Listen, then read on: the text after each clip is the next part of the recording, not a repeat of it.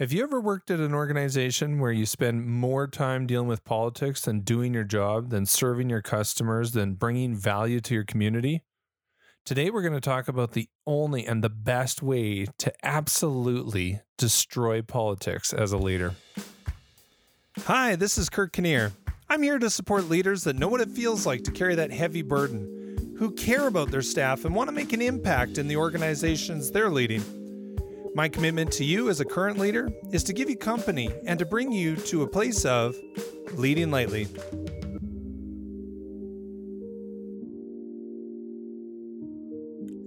Thank you so much for joining me today. I hope you've been having a great summer. I'm just on the tail end of my holidays back at home. We went to the Nordic Center, went mountain biking. My daughter did her first blue run at seven years old. It's absolutely awesome. She needed a little help. And my son did an epic wipeout where but he got up and he kept going, which was absolutely awesome. As a dad, I just feel proud that my kids will get up and try again, especially when they fail. So it was a great day. And tomorrow we're gonna be going uh, we're gonna bike from Banff to Canmore or Canmore to Banff with our family. So everyone will be a little sore, but I think everyone will be quite happy. And I hope that you've taken some time this summer and enjoyed it with your community, whatever that may be, and uh, taken a breather so that you can get a clear head so that you're ready to go hard as you come into this fall and make some stuff happen, make some impacts in your community. After all, that's what it's all about but you can't do it if you don't take breaks and that's kind of what those last couple weeks has been about. Sorry for my bad audio on the last several episodes. I really didn't have the best speakers but i wanted to keep serving you and try and give you some ideas and maybe some fun stories. So today is all about killing politics. I know how to play politics. I worked 13 years at a university with, you know, 5,000 full-time employees and I ran oh, over a hundred full time employees and over a thousand part time employees. So I get politics. Many of you also work in organizations with politics. When you get into a leadership role of whatever the level of your organization, I think one of the most important things you need to do. I think there's a couple really important things. One is get control of your finances people in not for profits don't seem to care about finances or they say that they shouldn't matter. You're not for profit. I'm like, you're not for profit, but you're also there to make sure that every dollar is spent right. So you have to set up systems to track your money. The money is so important. But then the other one is how do you kill politics? It seems like in a lot of large not for profit organizations, politics are rampant. They're absolutely rampant. I've seen speeches of leaders talk about all the amazing things they're doing without ever mentioning the people that they're actually there to serve.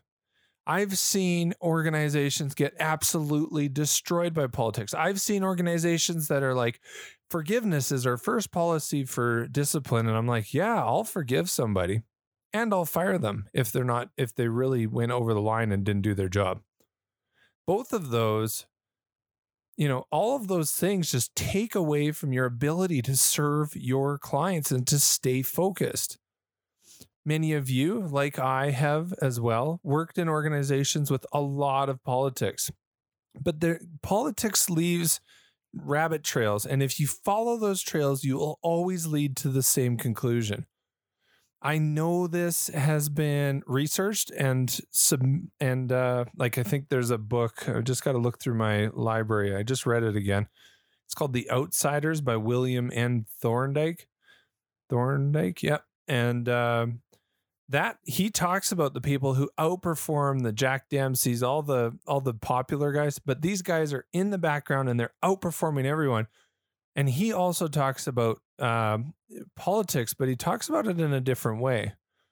But uh, his approach validates what I'm saying. And all I all I'm saying is you as a leader have to kill politics because politics inevitably will overrule focus on your clients. Every organization, as they get bigger, they get more political. But there is one thing and only one thing you need to do as a leader. It's really hard to do. But if you do it, I guarantee you'll kill politics. Are you ready for it? It's it's for all this buildup, it, it might not be as exciting as you thought it was. But what you have to do to kill politics is you have to identify those who are playing politics. We've talked about this in a previous podcast. It's incredibly important for people to not be sacrificing everyone else to build favor amongst their community or amongst their peers. So I I I've talked about this before. I know this, but you will find individuals who will build favor with other individuals and that they are not focused on your clients. In most cases, they're focused on building rapport, building their own morale, their own group around them and they're not focused on your clients. They may say they're focused on their clients, but they are not focused on your clients if you start to look at where they're spending their time. Those individuals are everywhere. You can't actually take them out. You, you can't deal with them at all times. But what you can do is identify the ones who do it the most.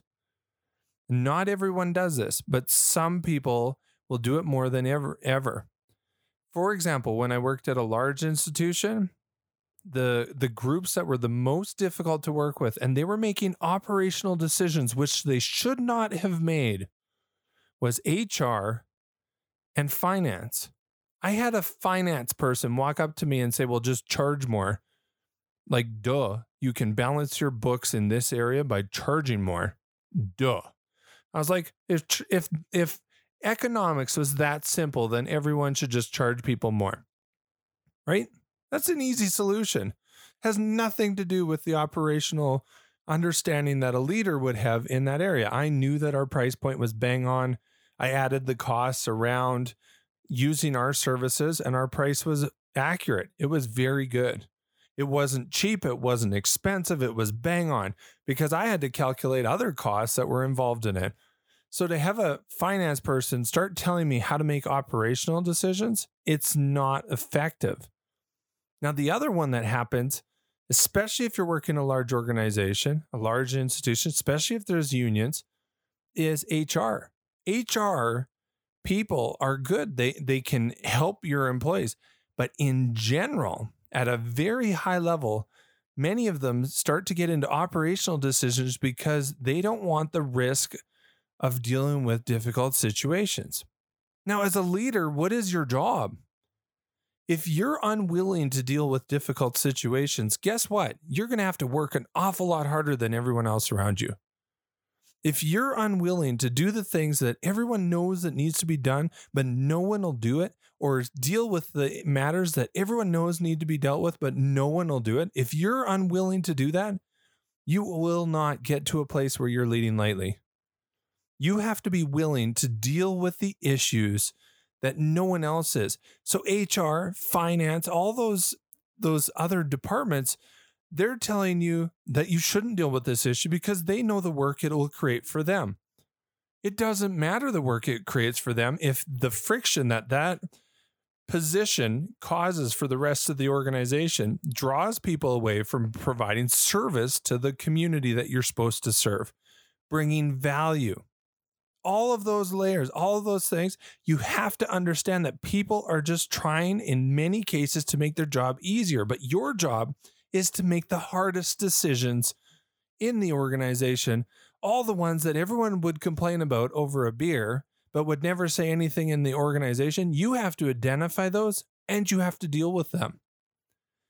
These are the things that you have to you can't give up on if you want to learn to play do a place get to a place where you're leading lightly.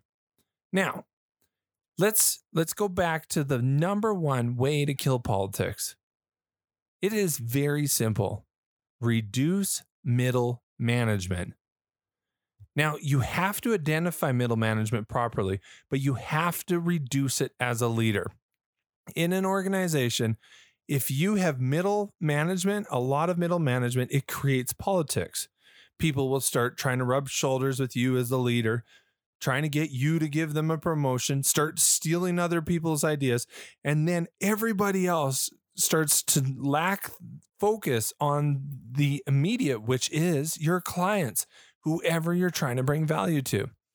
So what's your job to do is to hunt down the the positions and it's not always individuals but the positions that create politics in your organization and grit your teeth, do your diligence and remove them. Trust me, I've been through this a lot of times.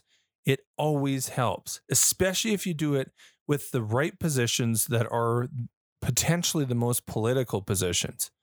You need to remove the positions. It's not about individuals, it's about positions. And if I'm going back to this book, The Outsiders, if you want to ever read it, again, it's by William N. Thorndike. If you want to read it, they talk about removing middle management, reducing HR, reducing all these elements that can take away from your organization. And if you do that, your politics will disappear as well. Thanks for listening. If you liked it, remember to subscribe.